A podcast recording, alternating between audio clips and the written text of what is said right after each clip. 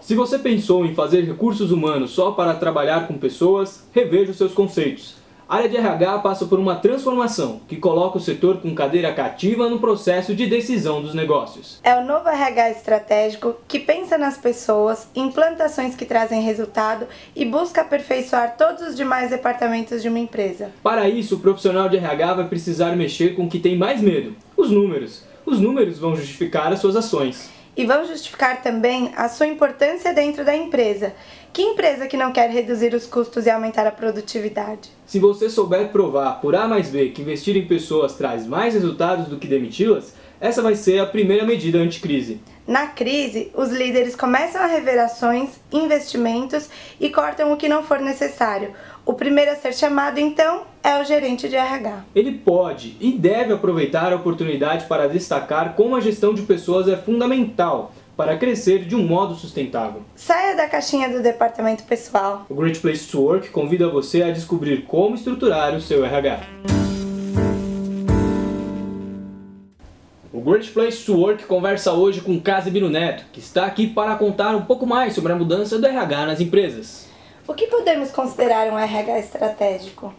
Bom, a gente pode considerar um RH estratégico, né, como o próprio nome diz, aquele que é participante ativo na gestão estratégica da empresa. Né? Ah, o grande desafio é saber como fazer essa transição, porque atualmente o RH no Brasil ele está é, tá mais relegado aí a, a, funções operacionais, como fazer entrevistas, recrutamento seleção, é, alguns talvez é, cuidar da folha de, de pagamentos ou fazer plano de cargos e salários enfim é, o RH agora tem que dar um passo adiante e ser um, um, departamento decisor ali nas principais decisões que a empresa tem a tomar. E o que falta para esse passo? Bom, o que falta é um amadurecimento do, do RH e desenvolver competências principalmente voltadas à gestão do negócio. Então, é, como você, vocês falaram aí no começo, o RH precisa entender de números, precisa saber exatamente qual é a estratégia da empresa e como ele pode se posicionar é, tendo em vista essa situação, que onde a empresa quer chegar e como eu posso fazer com que ela chegue lá através das pessoas, né, não apesar das pessoas.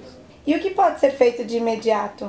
O primeiro passo, é, depois de entender qual é a gestão estratégica da empresa, é criar indicadores de RH que tenham a ver com, com o negócio. Então, que tem a ver com finanças da empresa. Então, por exemplo, se você vai falar de turnover, não adianta só falar que o turnover caiu ou subiu. Tem que falar qual é o impacto que isso tem nas despesas da empresa, por exemplo. Então, esse é o primeiro passo, fazer essa ponte aí entre o que tem de pessoas e o que tem de negócios. É uma tendência nas empresas o RH estratégico?